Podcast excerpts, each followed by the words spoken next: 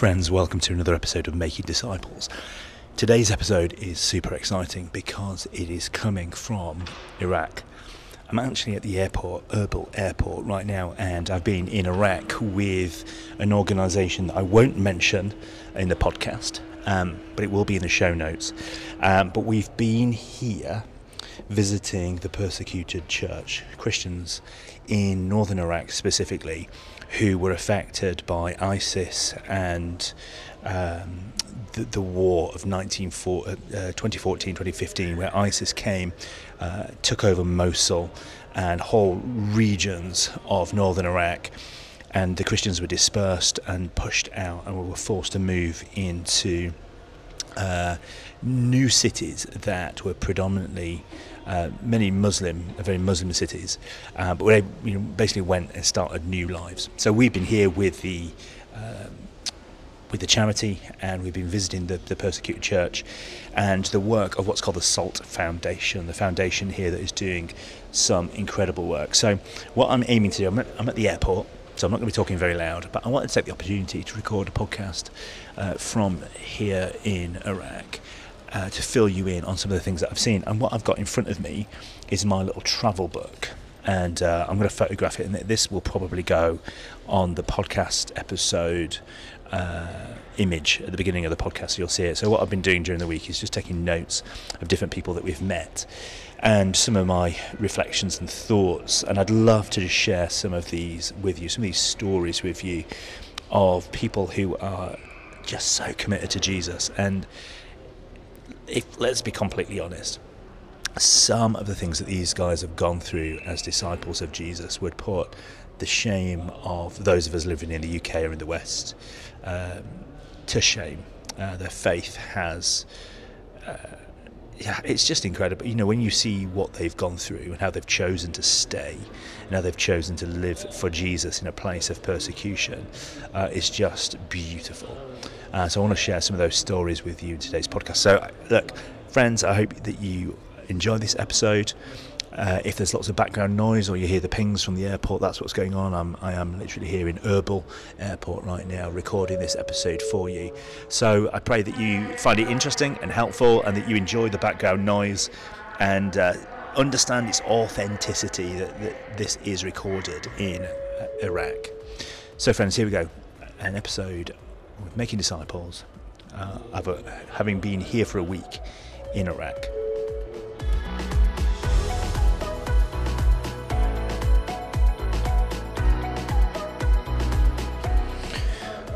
So let's jump in with uh, a few things from my little notebook. Uh, now, a couple of things I do need to say up front. I'm not mentioning the organization, organization's name that I've been with for security reasons.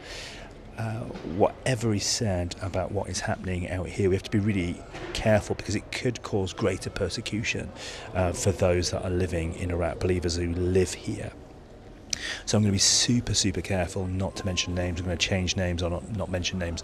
So I won't say the name of the organisation that I'm with, and I won't be giving the real names of anyone uh, in any of these stories. So please don't be worried if you think that I might be uh, causing anyone to be put in any further harm. I won't use real names. So during the trip, we've been able to travel uh, to a number of regions where believers from Mosul ran and have now set up new homes. And it's been amazing to meet uh, women who've started hairdressers, men who've started garage uh, mechanic businesses, uh, TV repair shops, people who are literally rebuilding their lives. And one of the uh, beautiful people that I met while I was here is a bishop and this bishop uh, told the story of when they started to rebuild their lives after ISIS. There was a lot to do. Churches needed to rebuild, homes needed to be rebuilt, rebuilt, farms needed to be uh, turned back into farms. And he just shared the story of him taking this bishop, you know, imagine this Middle Eastern bishop, an incredible hat, he's wearing all his, his robes, big large cross. And he ta- takes it all off and he puts on the clothing of a workman and this bishop is there helping lay foundations he's helping to rebuild walls and he's able to uh, redevelop farmland for farming again. I love that. You know, it just reminded me so much of Jesus when he takes off his robes and he washes the disciples' feet. And um, how often do people of status and power say, no, those jobs are below me. I don't do those kind of jobs. And here was this beautiful uh, Iraqi bishop who had derobed himself to become a workman, to put on the hard hat, and to get involved with the rebuilding of his township and uh, the church there. And I just think for me that was a real just symbol of what these guys have gone through and how they choose to live with such humility. So I'm just flicking through my book. I want to share a few things. I love this this line I wrote down. One of the church pastors that had experienced great persecution said this: "If you're not dying for Jesus, then you're not living for Jesus." I, I love that. If you're not dying for Jesus, you're not living for Jesus. And there's a real thing here about persecution that actually persecution draws out true Christianity. That it's only until we stand up for our faith and we are able to say, I believe in Jesus and I am willing to sacrifice myself for this thing that I believe. It's only then that are we truly living for Jesus. And if you think about Mark chapter 8, verse 34, Jesus says, If you want to be my disciple, pick up my cross and follow me. It's only in sacrifice that we actually walk in the way of Jesus. And, essentially, that's what this guy was saying. If you're not dying for Jesus, then you're not living for Jesus. And I think the challenge for us there is, yeah, we, we don't experience persecution like these guys do or have done, um, but we do. Um, we do experience it in the fact that we don't feel we can be completely honest on social media or be completely honest in our in our workplace but the challenge for us has to be are we willing to die for Jesus? Are we willing to die with credibility to our neighbours, maybe our family, our friends? Are we willing to kill off our credibility for Jesus? And I think that's that's where it gets to for us. If you're not dying for Jesus, you're not living for Jesus. I think it's just so beautiful. And so the challenge for us is are you dying to your credibility in the world's eyes so that you might live for Jesus fully? A couple of other stories. I want to tell you the story of a girl. I'm going to give you her initial. It's just M. M was 20 years old and she had been a Muslim. And this now is, from this point, it's about six weeks ago. About six weeks ago, she converted to Christianity, gave her life to Jesus, and her family were really not happy with this. And she'd only been a believer for two weeks two weeks she was a believer, when she posted a TikTok. And in this TikTok video, beautiful young girl, 20 years old, sings in this TikTok video in uh, Iraqi these words Christ, the light of my life. You are my source of my love. My Lord, I long to see your holy face. So she sings this video. This video is no more than 20 seconds long two weeks into being a believer, she sings this TikTok, she posts it online. That weekend, her 17 year old uh, brother pulls out a gun and shoots her dead because she's converted to Christianity. She'd posted this TikTok. One TikTok was enough for her to lose her life. And I heard that story about her, and we actually found the TikTok video, and just totally heartbroken that this young girl lost her life because she sang those words Christ, the light of my life, O source of my love, my Lord, I long to see your holy face. Because she sang that word Christ, because she longed for his love and to be the source of love in her life and to long to see his holy face. That's what lost her her life. 17 year old. Do you know what? If you're under 18 years old and you kill somebody because they've converted to Christianity, it's no crime. No crime. And uh, you will actually get celebrated. So what happened was um, there was many uh, Muslims who posted uh, comments after her video celebrating her brother killing her. and saying that he was a good Muslim boy and that he'd he did what he should have done and what he's right to do, and that Allah was pleased with him.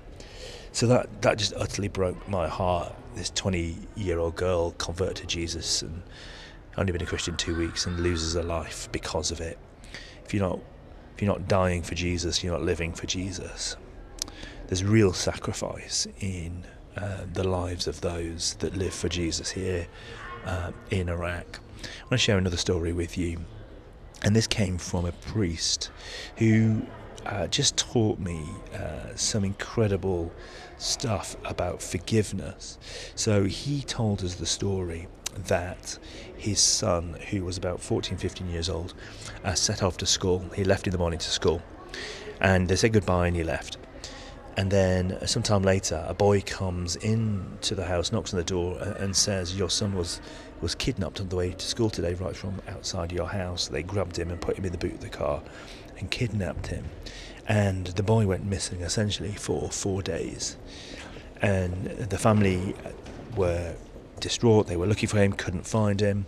Uh, they were putting notes up saying, uh, Do you know where our son is? Our boy is. Here's the phone number. Give us a call. Now, while the family are trying to find him and can't find him for four days, the kidnappers have got him in the trunk of a car with his hands bound for four days. Then he would let him out to go to the toilet. And they were telling him that they were trying to contact his dad and that his dad was saying that he didn't love him and that actually he was not going to pay uh, the money that they were asking to free him and that he was refusing to pay because they didn't love him. And they started to say to the boy, "Your your, your family don't want you. They aren't going to pay. Um, you know, we will kill you." Uh, why don't you put on a bomb vest? Why don't you walk into your father's church and show them uh, how angry you are that they don't love you, that they've rejected you? So they start to turn the boy against his dad, who was, was the priest. So the boy's in the boot, they're turning his heart and trying to manipulate and twist him. Dad, he's a priest and he's trying to find him, put signs up with a phone number, please call me. And they're not calling him. So they were lying to the boy, and the, the dad's becoming distraught. Now, on day five, they do call him. Now, now they, they've let him panic for long enough on day five, they do give the dad a call and they agree an amount, uh, 15 thousand US dollars.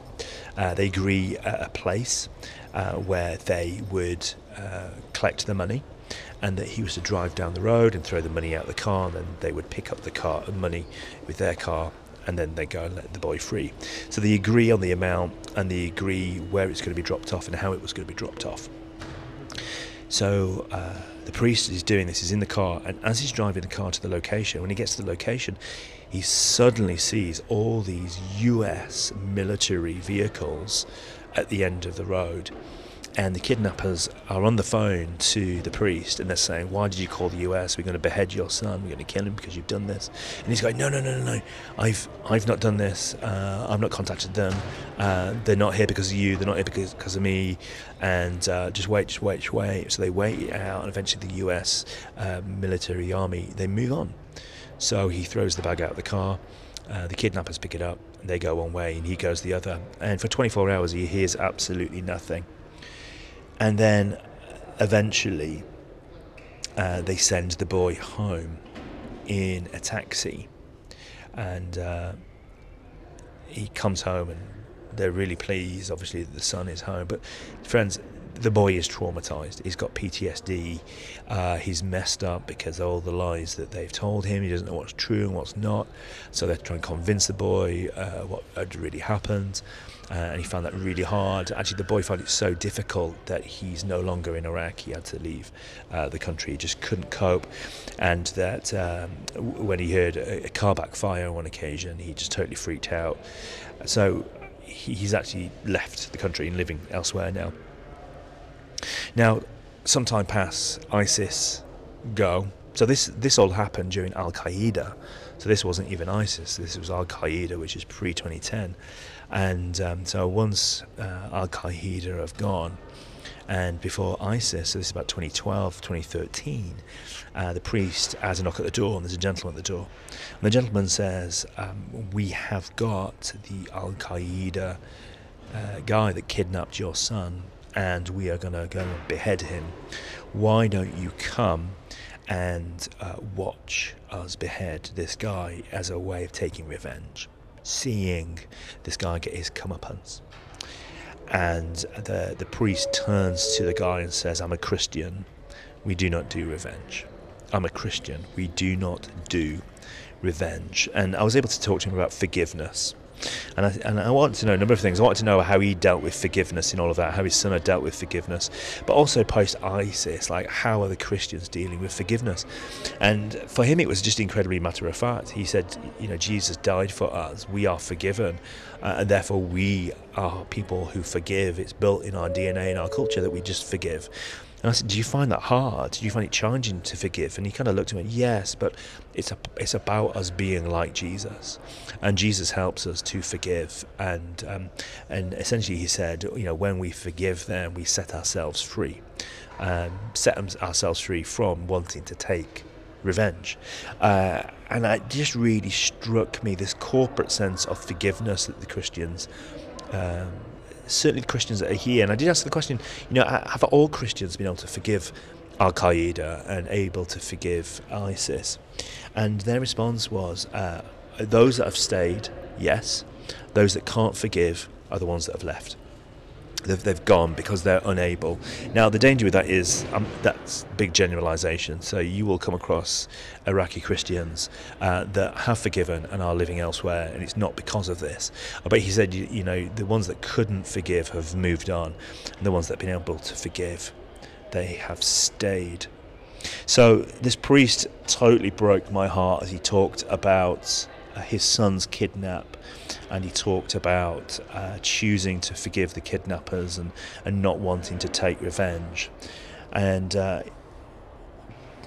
there's there's something in that behaviour uh, in this persecuted church. We choose not to take revenge. We choose to live for Jesus uh, as people of peace. And he later on to, went on to say that someone that um, was a Muslim converted at his church, his new church plant that he's now led. Um, somebody's come to faith because of the way that they saw he and his family choose to forgive the kidnappers and choose to forgive those that had persecuted them. And this person has come to faith because they've seen something different in the behaviour uh, of this priest and his family. Just um, couple more things. Another thing uh, really inspired me here in Iraq. The church um, often gets called the Church of the Cross. They're known as the Church of the Cross because absolutely everywhere you go, there is neon crosses and lit up crosses all over the Middle East. And what's really interesting is when ISIS came they destroyed these churches and they destroyed these neighborhoods. And they got so far up the Nineveh plain, and the Christians were not that much further up, banked up in the mountains. And they put crosses up on the mountains that would light up neon lights on a night. And that uh, the idea was that, that uh, Al, uh, Qaeda or ISIS would see these crosses uh, up on the mountainside that Christ's light shines in the darkness, almost as a way, they said, of taunting uh, the ISIS, uh, taunting them that they're still here. Jesus is still being worshipped, and they're people of the cross. And even today, there's crosses absolutely everywhere, neon crosses absolutely everywhere.